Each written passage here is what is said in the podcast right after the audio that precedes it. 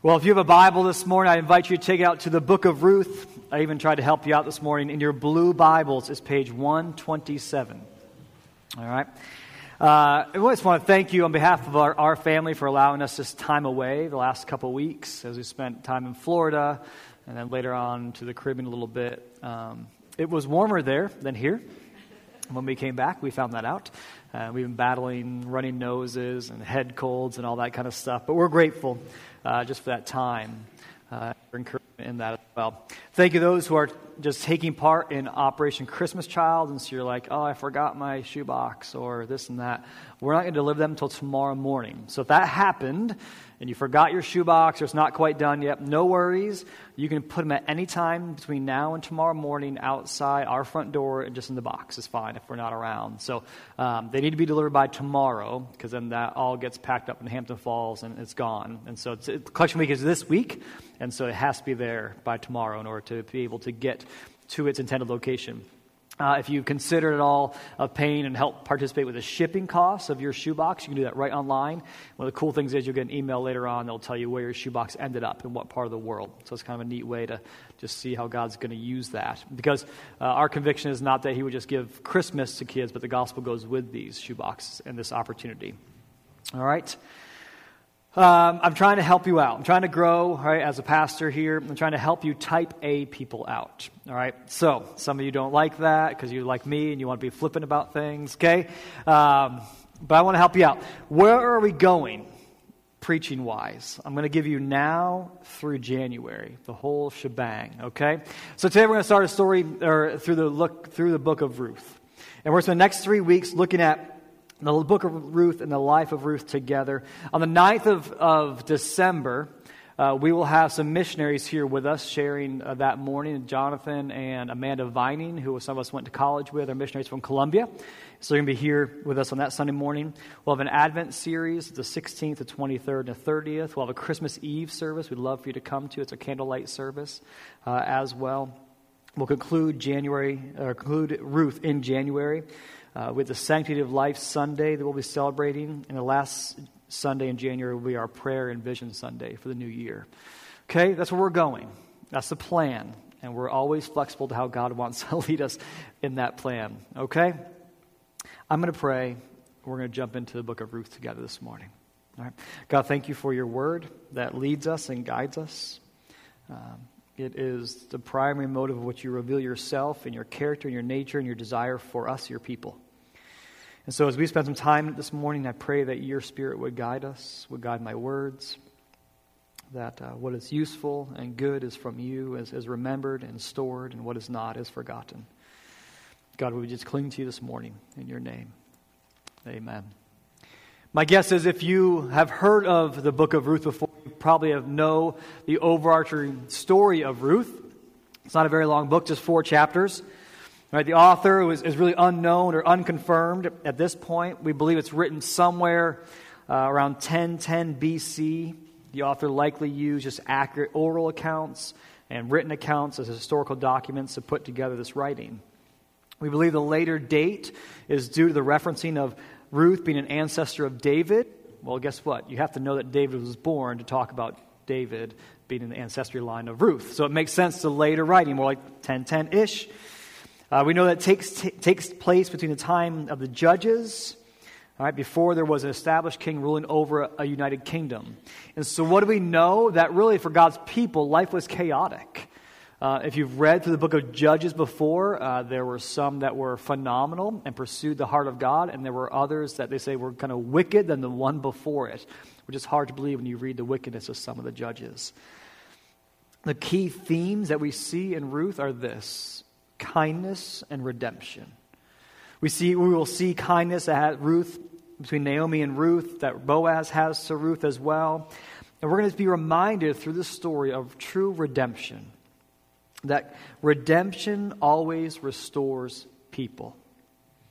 The big picture in all this is this that God's people experience, will continue to experience, and have always experienced His sovereignty, His wisdom, and His covenant grace. And these are often revealed in hard circumstances and mediated through the kindness of others. You may have come today expecting a Thanksgiving message. I've never preached one. I'm sorry. It's just not my wheelhouse. Um, but I actually believe this dovetails quite nicely to the, to the thought and the spirit of Thanksgiving.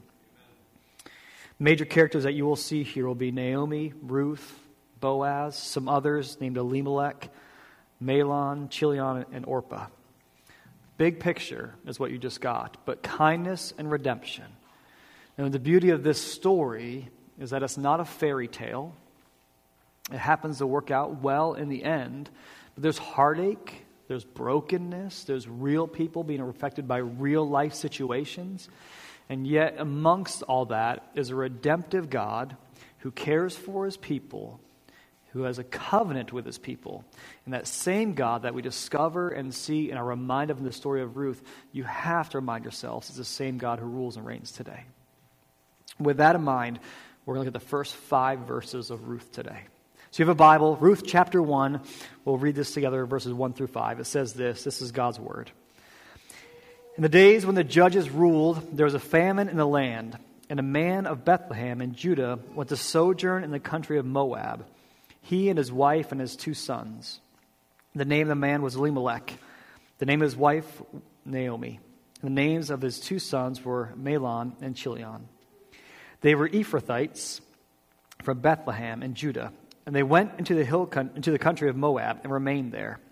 But Elimelech, the husband of Naomi, died, and she was left with her two sons. These took Moabites, Moabite wives. The name of the one was Orpah, and the name of the other Ruth. They lived there about ten years, and both Mahlon and Chilion died. So the woman was left without her two sons and her husband not necessarily an uplifting, encouraging section of Scripture, but one that I believe holds great value for us this morning. So, again, what do we know about this time frame? Well, we know it's when the judges are ruling. All right, during this period, there is spiritual, social, and political unrest. And this eventually is what gives way for the people to desire an earthly king, right? Thus rejecting a heavenly king and God their Father.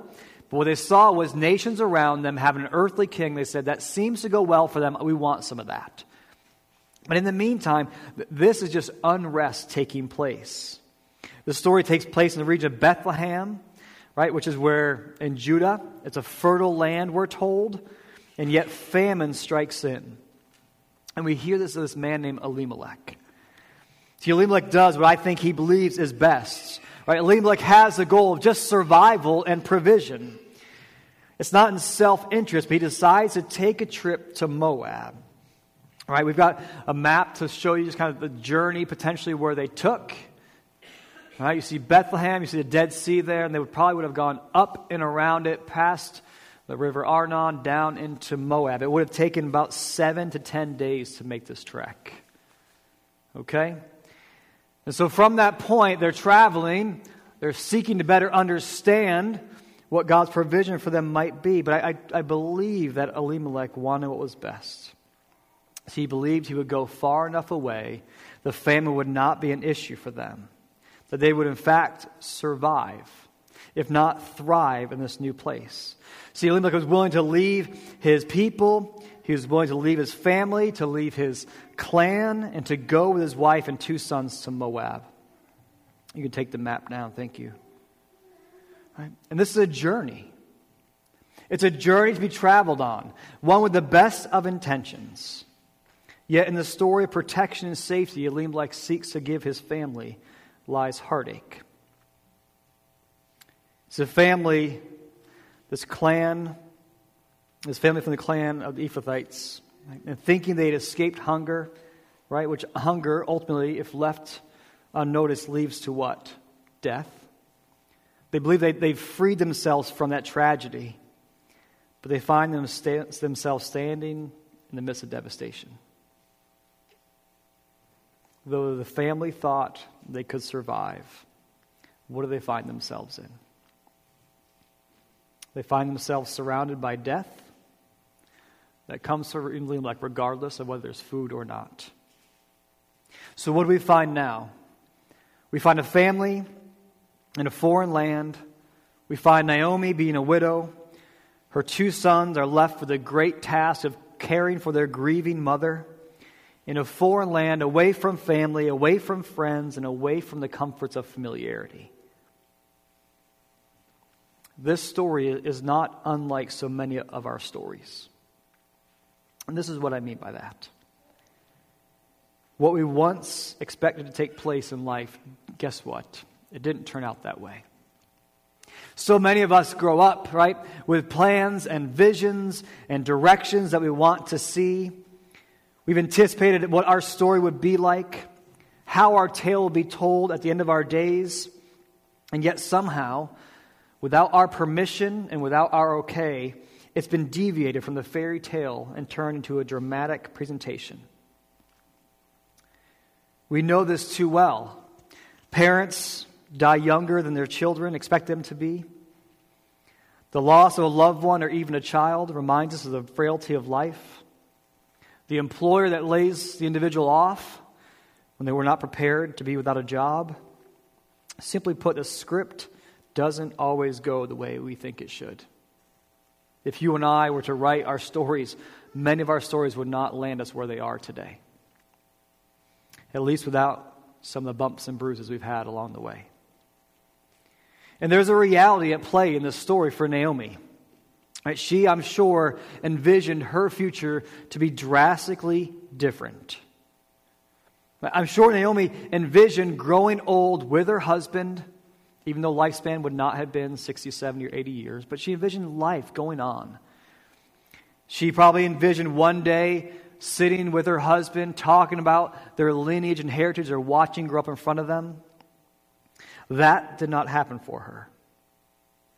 But there's an overarching truth at play. See, since as far back as stories grow, the tale of broken hearts and unfulfilled dreams exist. See, we as God's people, we have to recognize that those stories may not go as we would write them or tell them, and life may not always give us the dream ending we would like them to be, we have to recognize the theological significance at play. You and I live in a broken world. There is sin that is present, and that sin does not simply exist right, to make our lives miserable, but it exists, and we have to work our lives through that reality. This may seem like a fast answer. Well, it's just because of sin that this story doesn't play out right. It's because of sin that your life has not gone according to plan, or my life has had circumstances happen that I would not have preferred. Though it may seem like a quick answer, before we can go any further in the story of Ruth, we have to recognize that that is the right answer. See, sin is this devastating, tear evoking, heart breaking element of life on planet Earth. See, even in this unfolding tale, sin has snuck its long reaching grip into the story. We know that death exists because of sin. We know that heartache exists because of sin. We know that, that cancer pops up. We know that jobs are lost. That life turns drastically fast because sin exists in the world. And we cannot just simply say, right, that's an easy answer. That's not an easy answer. That's actually a very, com- very complex answer. But it has drastic effects on our present reality. See, again, Elimelech, he wanted only to help and to provide and to care for his family, yet death took him. Naomi, I'm sure, wanted to grow old with her husband and yet find herself a widow.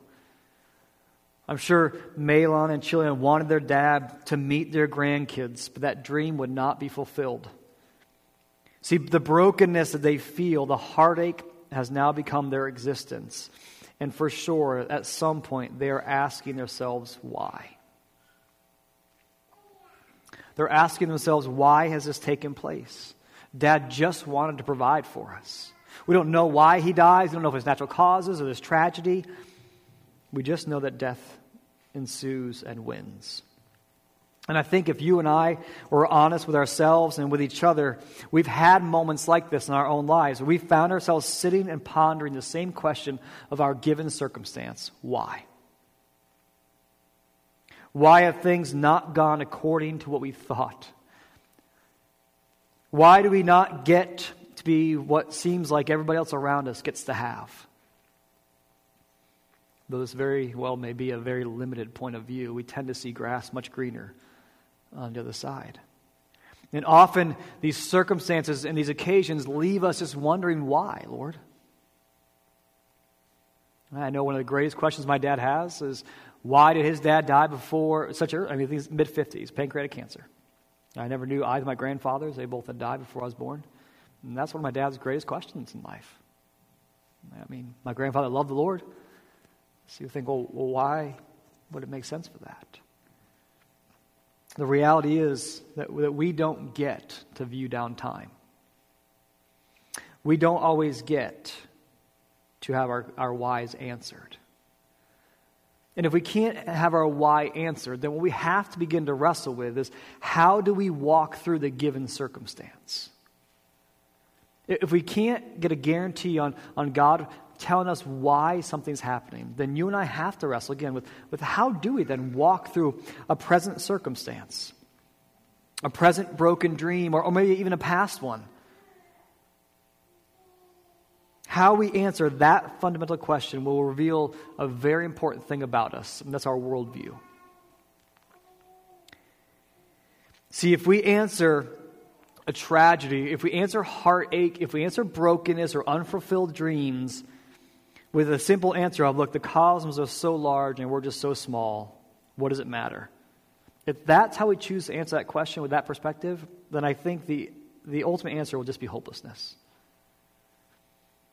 If we move to an attitude of we all get what we deserve, what goes around comes around, kind of this karma viewpoint, look, then we're going to be constantly trying to move the pieces of the Rubik's Cube to align our life just so, so that we can guarantee a predictable outcome for everything moving forward.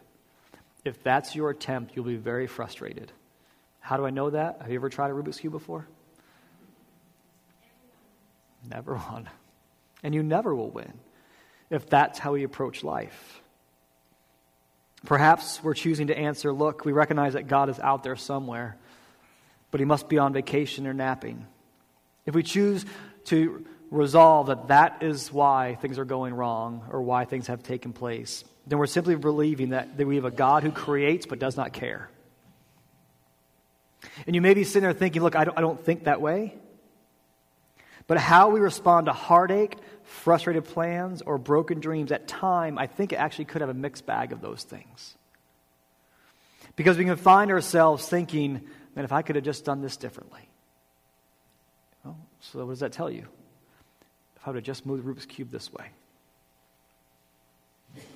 I, I prayed, but, but God didn't answer. He must be on vacation. Must not have heard my prayer. Right? And we, we quickly find ourselves saying, well, look, the problem's either with God or it's with me. And if it's with me, now I better start doing some things to kind of change the, the new future outcome. Well, what does that say? Well, if I can just do the right things, then everything will be okay. It appears to me that our, West, our Western culture has developed a thought pattern, really a, life philosophy that says all things will work themselves out for good. Right? And I say Western culture has decided that. I think there's a prevalent thought that says that if I work hard enough, things will get better. If I find the right doctor or the right treatment, health will come. If I find the right eating routines, sleeping habits, and exercise, my days on earth will be long. I will experience kids and grandkids. The ironic thing to me is that the majority of the world does not think this way. We and, and what we experience in our culture, it truly is a blessing. Right? We have the options of which doctor do you want to go to? Which one? There's, there's a myriad of experts that you can choose from. Which one would you prefer? Your insurance will cover any of them. The majority of the world does not live this way. Right? We are living in a Western culture that, that thinks, because of our hard work and ingenuity and success, certainly in the business world, that everything else in life can be done the same way. Ultimately, what is it a desire for? And look, at this is important because I struggle with this, and I know you probably do too. It's control.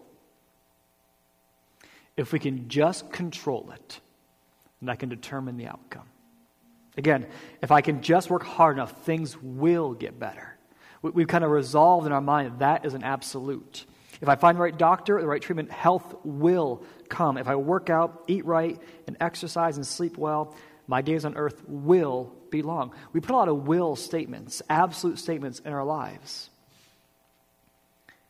But the reality is, we control very little. Most of our world, I think, views life through this standpoint of today is a gift, tomorrow is not a guarantee. And if tomorrow does come, it will likely be hard. I think most of the world views it that way. And we do not. So, here in a few simple verses of Ruth, we've been reaffirmed that life does not always go as expected. And look, you didn't need the story to tell you that. But we are reminded of this. That as much as we are trying to escape and have these will statements happen in our lives, look, from way back to roughly 1000, 1010 BC, they've not been able to control the outcome of their future with absolute certainty. 2018, church, you cannot control the future of your outcome with absolute certainty. That has not changed. See, later on, Naomi's heartache grows. Right? She then finds herself in a place that no parent, I'm convinced, ever wants to find themselves or expects to. She's burying not one, but two of her sons. They've been settled in this land for, we're told, for roughly 10 years. She now finds herself husbandless, childless, she now has two daughter in laws, Ruth and Orpah, alongside her, all wondering and asking what will happen next. Naomi's primary source of provision is gone. And as we'll see next week in her story, Naomi has some hard decisions to make based on her present reality. But what does this have to do with us today? I believe these five simple verses are ones that should cause us to pause, to think, and to process things out. What do I mean by that? I think there's some big questions to ask ourselves. This story is a reminder for ourselves that we are finite. So, what questions do we ask? Well, first, what are your expectations in life? Right, we press our kids with this question every now and then. What do you want to be when you grow up? It's just fun to ask and, and to hear them change and their interests change. And it's, it's honestly just more fun to ask a four year old than it is even a 12 year old because he'll do anything in the world. That 12 year old and 10, 11 year old and 10 year old begin to form minds that can think a little bit and, and decide this is good and this is not good. I definitely don't want to do that thing. But even at a young age, right, we observe people around us, and what we observe in their lives really, I think, begins to play into part of what we expect life to be like. So I would submit if you grew up on the other side of the world where your next meal was not a guarantee, you would expect tomorrow to be hard. You would expect long life to be a gift and not an absolute. Right? And you would expect each day to be a hard day of work. Scrounging, of, just trying to, really to get by in so many instances. But that's not your present reality. Your present reality is, for most of you, I think, if not all of you, right, Western culture. Right? You have things like right, IRAs, and retirements and 401ks. What's that like? I don't, I don't know. right? But you have those things because what? Somewhere along life, you thought that would be good preparation. That would be future planning. Somewhere along your pattern of thought, you decided to have an expectation that life would afford you a long enough venture to have that moment. That your health would be well enough and that your relationships around you would be valuable enough to want to stay here on planet Earth a little bit longer. See, what are your expectations in life? What are your plans? What are your aspirations? And, and don't give me the line, well, I'm too old. That's a lie. Because even those who are more seasoned in life still have things they'd like to do or to see or, or expect happen. Let me return you back to a question we asked earlier. What is your response to things when they don't go as planned? What is your response when, when what you had envisioned and, and what you had hoped for doesn't take place? Because if you're making plans for the future, right, I want to caution you. That's not a guarantee. It's good and right to plan. It's wisdom, scriptures would say.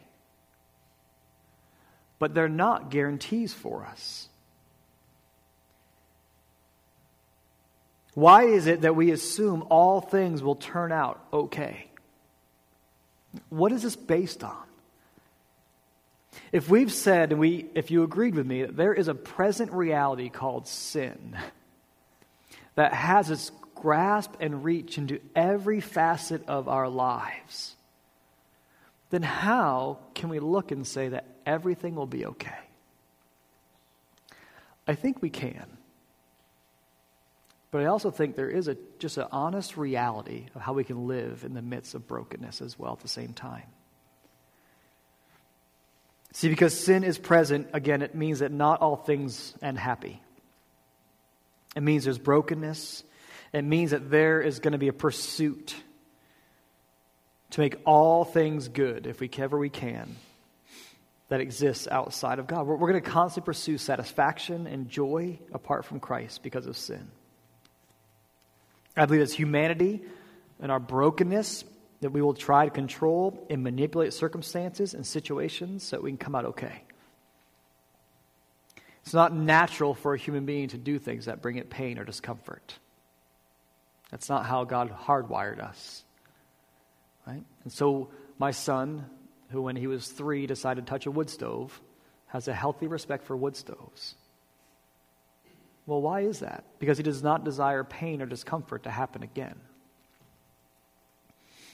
See, if we live in the midst of brokenness, what do we do?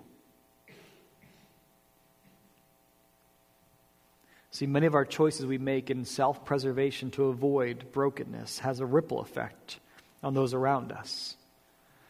Our choices are not often isolated, but we think they are. And often what we choose to do and how we move our chess piece in life often affects those around us. So if sin is present, and our circumstances and our responses to them are not only solved, right? They're not guaranteed. Not happiness cannot be promised. What should we do? Like if we live in brokenness, how do we walk through life? How? What is the follower of Jesus supposed to do when the word cancer is mentioned? What are we supposed to feel or how are we supposed to process when tragedy that we've only ever read about finds its ways into our stories? Look, people, this is an important question. Because for almost all of us, it's not a question of if, but when. A circumstance does not have to be catastrophic in nature to have a catastrophic impact. Do I mean by that? Right? We, we prayed even earlier for those just, I mean, wildfires ripping through California. Okay? If your house burns down tomorrow, that will not be catastrophic compared to California, but that will be catastrophic to you. So don't think grandeur equals importance. It's not a question of if, but when hard circumstances, when tragedy might happen. And when that does happen, how are you and I responding to life in a broken world? And my prayer is hopefully you're responding to it with a risen Savior. See, there are, there are certainly perspectives that we could have Right? It's not healthy or good for us to be the Eeyore, walking around just hoping that, well, maybe it'll get better.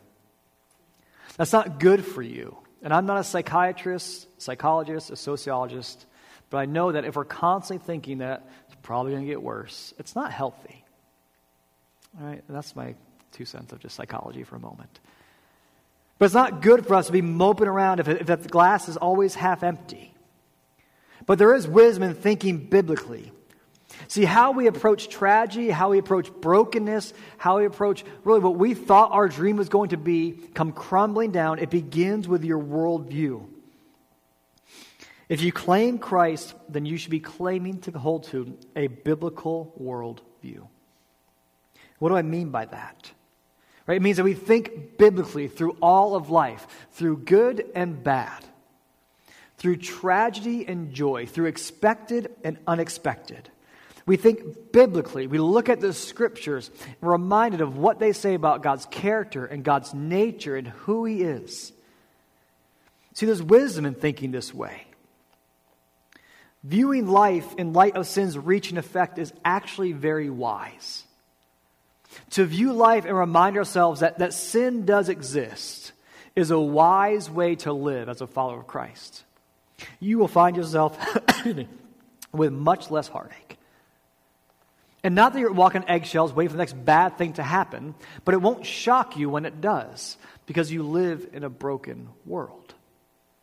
See, creation, even in its supremacy of perfection, was not designed to bring the human person full satisfaction. Creation was never designed for that. Creation was designed in its perfection to bring full evidence and pointing to God the Creator. Right, so when Adam and Eve walked in the garden and things were perfect, it was designed not to make them feel good because the flower smelled amazing because the lion didn't chase the lamb. It was designed to bring them to praise God for creating such beauties in front of them. The earth was not intended to fulfill your hopes and dreams. People were not designed to give you pure joy and satisfaction. And yet, so many of us are shocked when someone lets us down.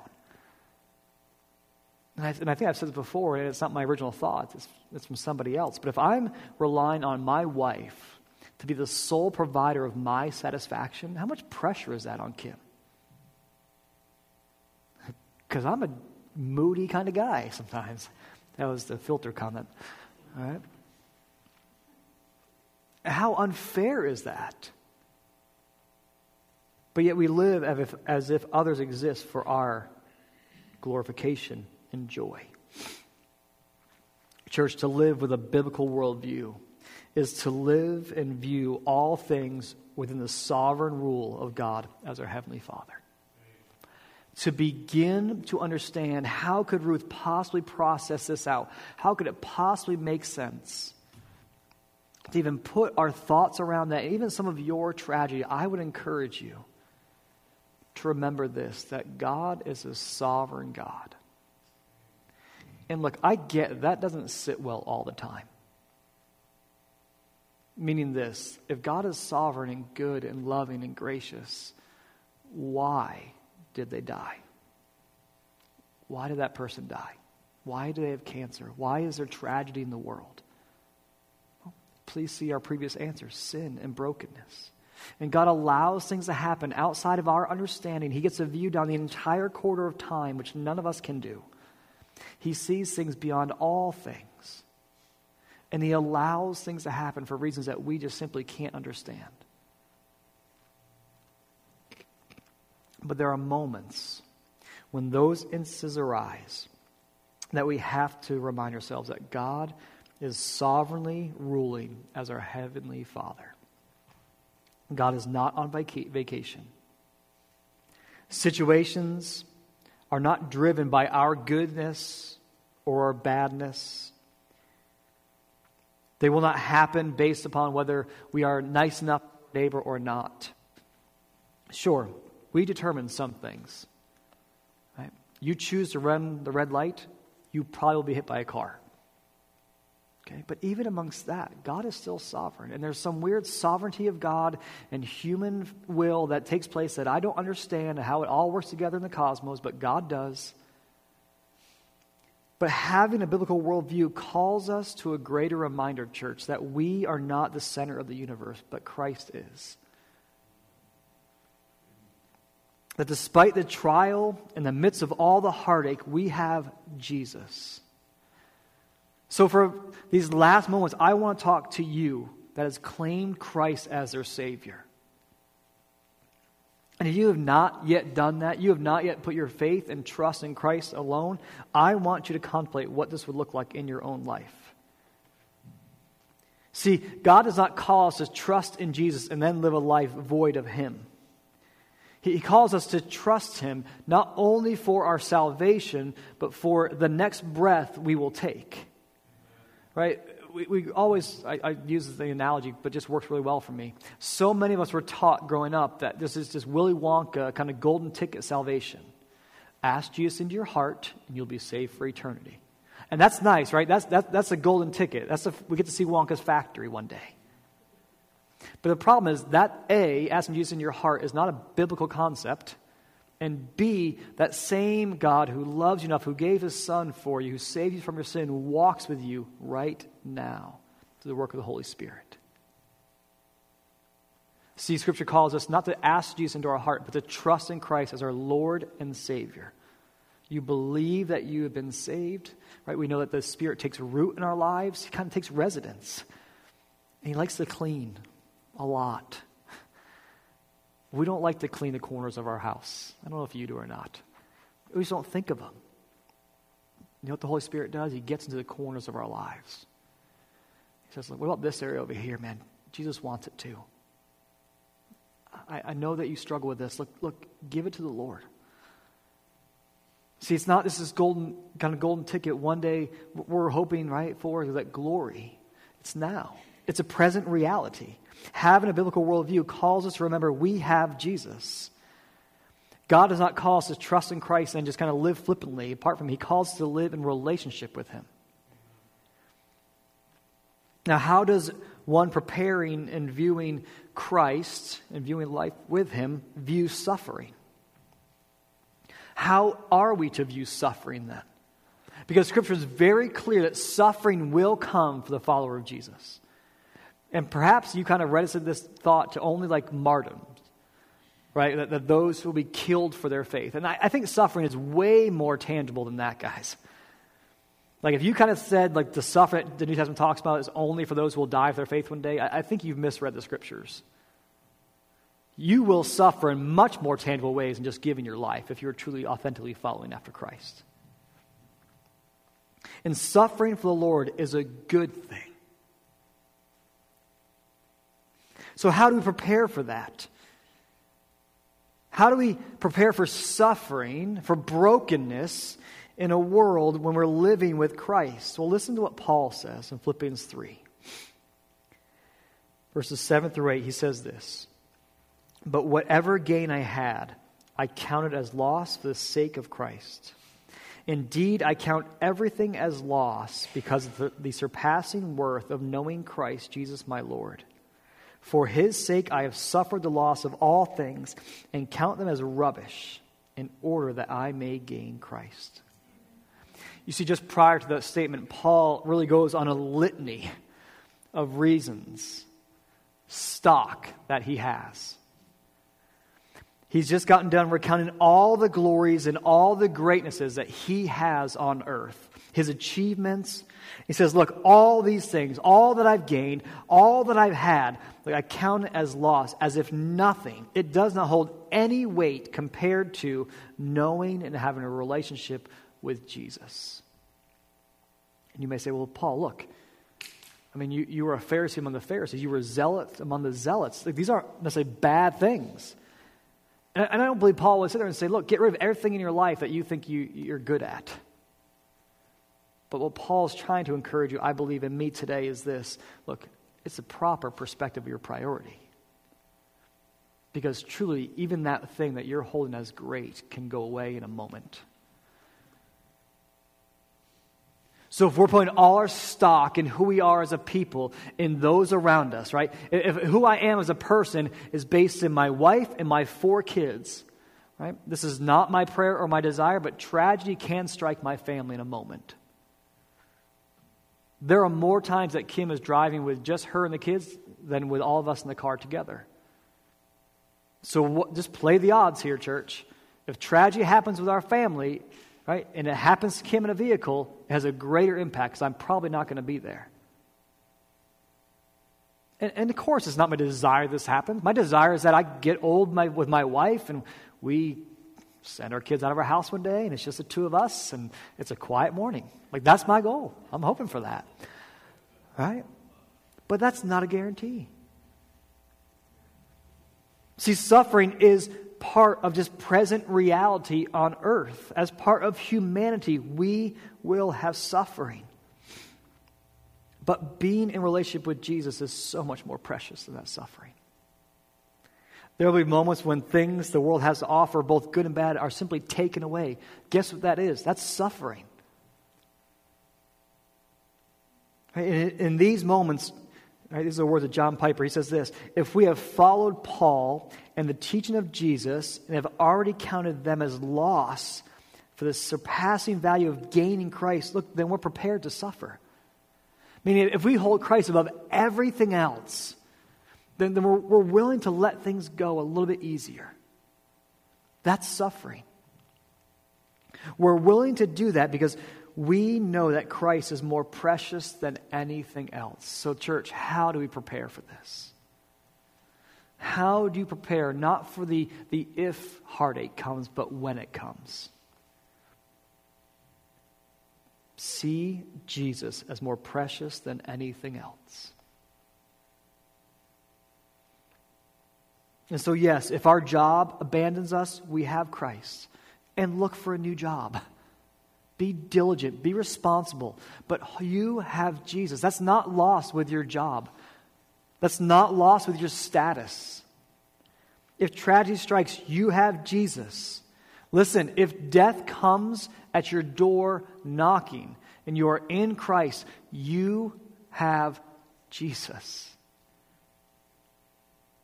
To think biblically is to think Jesus. Paul, also in his, in his encouragement to the church in Thessalonica, writes in regard to his desire right, for them to be established. He says, Look, I, I can't come to you. I want to be there, but I can't come to you. So we're going to send Timothy. Right, in chapter 3 of 1 Thessalonians, he says this I'm going to send him. We want Timothy to establish you and to exhort you in the faith. And so you're sitting there right now, maybe you're struggling, like, I don't, I have, I'm trusting Jesus, but he, he's not here.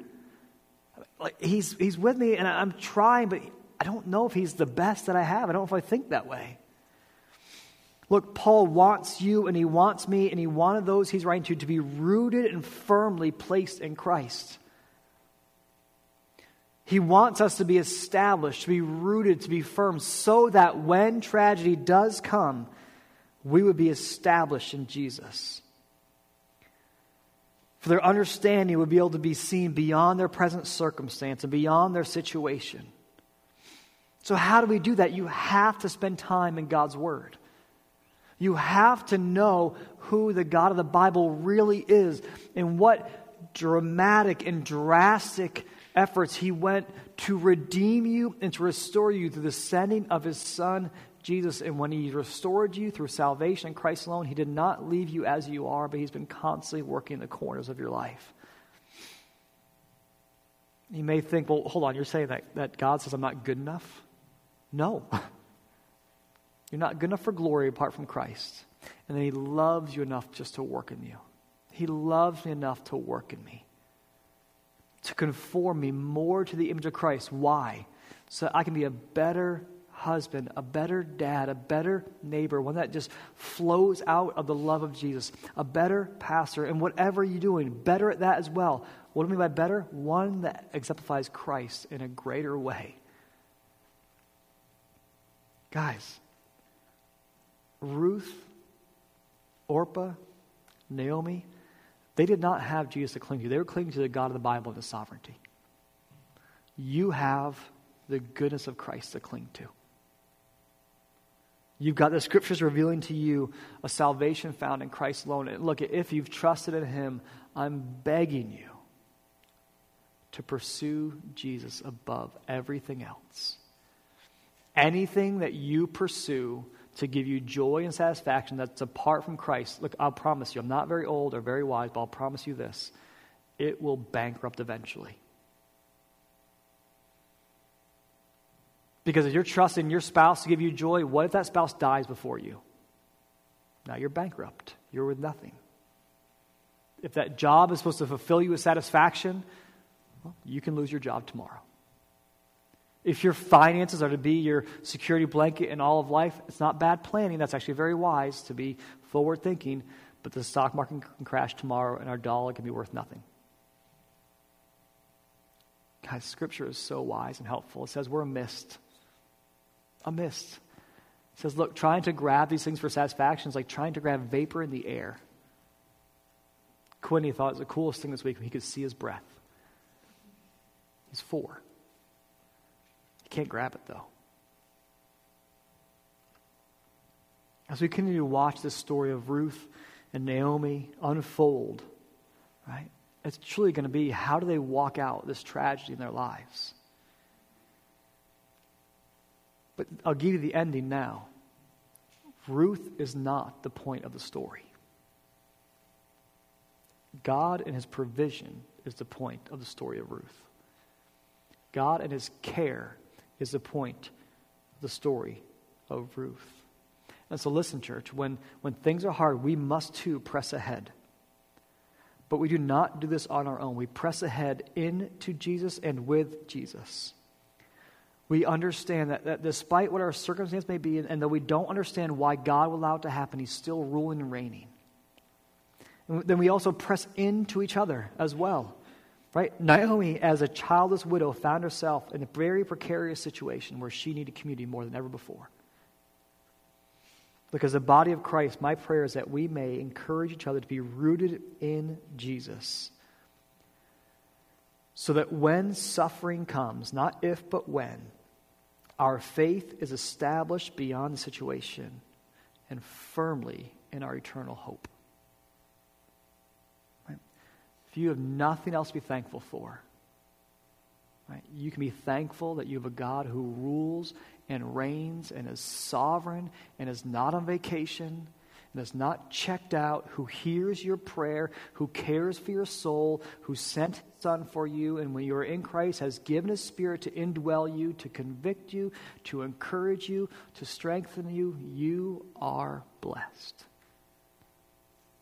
Cling to Jesus in your circumstances, in spite of your circumstances, and above your circumstances.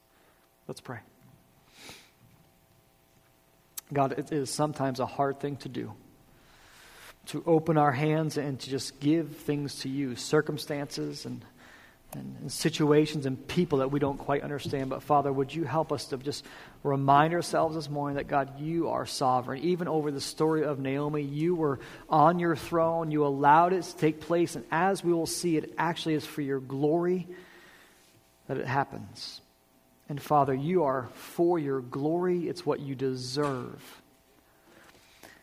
Father, would we cling to you above all things for our complete safety, for our security, which is eternal, because it's founded in Christ. And then, as situations and circumstances come to us in life, would we remind ourselves that we're walking with you through these things, seeing Jesus as better, more precious than anything else. Amen. Thank you.